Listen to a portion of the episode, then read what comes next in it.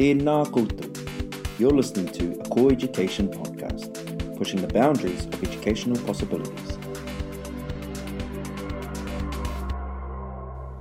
Tēnā koutou katoa. Ko Rochelle Tokuingoa. My name's Rochelle, and I'm here today with Sarah Whiting, a facilitator at Core Education, who focuses on a range of things, but in particular, a specialty area is mentoring and coaching. And we're here today to talk about the art of intentional listening. Kia ora, Sarah. Kia ora, Rochelle. Kia ora koutou. Ko Sarah Whiting Toka Ingwa. And yes, it's my pleasure to talk about the art of intentional listening. Now, as humans, we have been socially conditioned to when we listen to people to make connections to share our own stories we call it autobiographical listening. In terms of we're looking for the bit that we can connect with and that we can go oh i'm listening to you. I'm going to respond with my part of the story.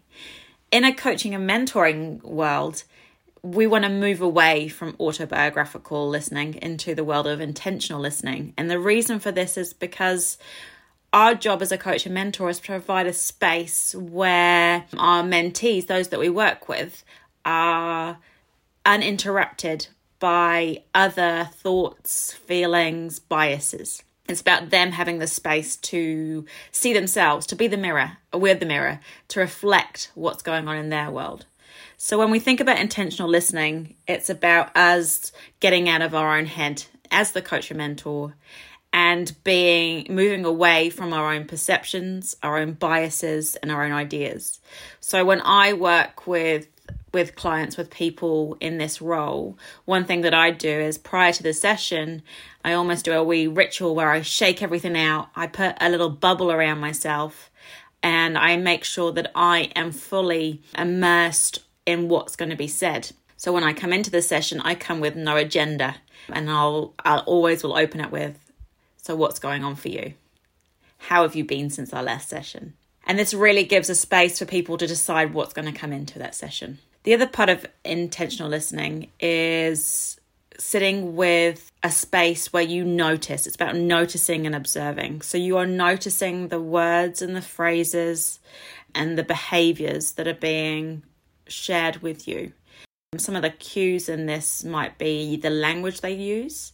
They might talk about an event through saying about the things they see, they saw, or the things they felt, or the things that they heard, or how it smelt. And so, what we do as a coach, a mentor, is to listen for those cues and then reflect them back in how we respond. So, for example, if someone's talking about an event and they're talking about it in terms of how they see it, what I would say back is, it seems to me that you see this.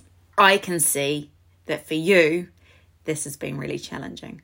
And what happens when you do that is clients or the people you work with go, ah, oh, yep, that's how I see it, or that's how I felt. And you're hearing me, and it feels really good to have someone to hear me. And in light of that, you're also looking for the things that they, the emotions that come with it, the energy levels, and their level of thinking. Are they just in a space where it's survival. And a lot of us can feel that at the moment in our current climate.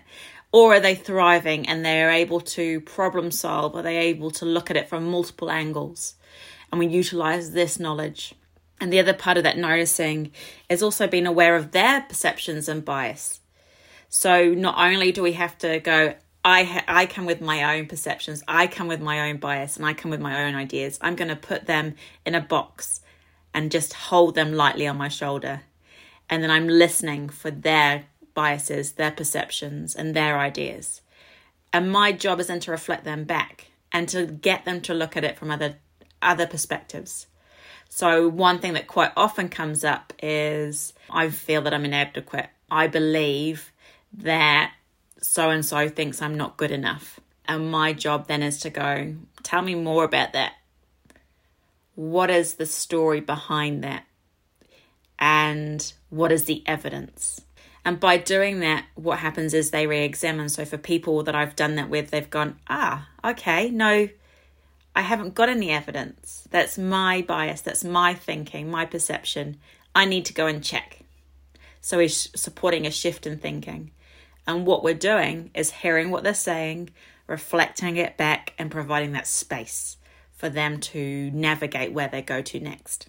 And we really need to connect with their what what things mean to them because actually it's their journey. If we infiltrate their journey, their experience with our own autobiography or autobiography, our own thoughts and feelings, then we're taking it away from them. We're devaluing them in that space. We're making an assumption that they can't fix it for themselves or can't find a solution or a way forward. So, in order for them to actually grow, they need to own the process. So, what we do in light of that, and I think for me, a lot of my time is yes, we do set goals and sessions. If a goal doesn't come naturally, then what I tend to do is talk about, say, for example, when I was saying about how others perceive uh, an individual, then I will say, so what can we do about it? How can we shift that? What is it that we need to look at from a different angle? And how can I, as your coach and mentor, support you there? And people will then come back the next session and saying, you know, I didn't need to do anything. I just needed to be heard. And then when I realized what I'd said, uh, how I felt, and I realized there was no evidence for it, then I didn't need to change anything. Or they'll go, you know what? since our conversation last time, I've been able to go back. I've had a conversation with with John, for example, and he has, and I completely misinterpreted what he was saying.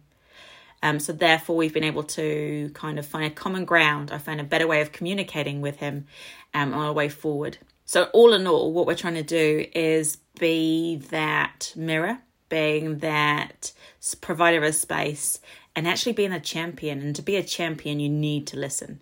You can't do for, you can't make an assumption, you can't drive for that other person. So we need to sit back and listen. Kia ora. Is there any feedback that you get from people when they have gone through a mentoring and coaching experience with you? So, what tends to come back, and I've got, I've got a couple of people who have been with me for a wee while, so because we've got in a space where we are have got such strong trust and they know that my listening is non non-judgmental. I don't come with any hidden agenda or any agenda at all. I'm just there for them. Is they have really learned to look at themselves in different ways. And one person in particular who's on top of my mind at the moment, she's really talked about the growth in herself. And it's been a very personal growth, not necessarily a professional growth. As we know, though, our personal and professional lives are interwoven. So the fact that she's made that shift personally and she's got a better understanding of who she is and she's seen herself move from A right through to Z um, in what she's capable of that's going to have a direct impact on how she interacts with those around her. And I think of other people who who I've worked with, particularly leaders who have made an assumption that they're making things better for others by doing things for them. And once you've listened to where that's come from, their kind of feedback has been, "Oh, actually by doing that I'm doing them a disservice." So and I don't actually need to do it for them. I need to build them up. So I need to grow them. So by giving them the responsibility, they are growing themselves. Just to make sure that I have been activating my intentional listening, would it be fair to say that you're wanting to support the person to support themselves to ensure that you're not a helicopter colleague, for want of a better description, and also that it's natural to want to say, to share a story, empathizing with a situation that you've been in, but that might distort, flavour, bias their decision. You just need to sit back and literally reflect back what they're telling you. Absolutely. As someone, uh, one of my mentors a long time ago had told me, it's none of my business what others think of me or what other people do. And I use the same kind of mantra in my coaching and mentoring. It's not my business to make the assumption that I can do it for someone else or that I know what it's like to stand in their shoes. I can empathize through my intentional listening, but it's It's not about me saying, I know what you're feeling. I have to let them know that it's them. And so that is what it's about.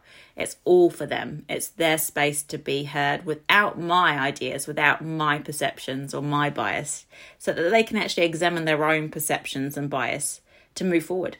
And therefore, know they have the skills when they meet a new problem to tackle that as well. Absolutely. And that's what it's all about is actually applying the skills that they develop or the self awareness they develop through coaching and mentoring into other areas of their work, home, life.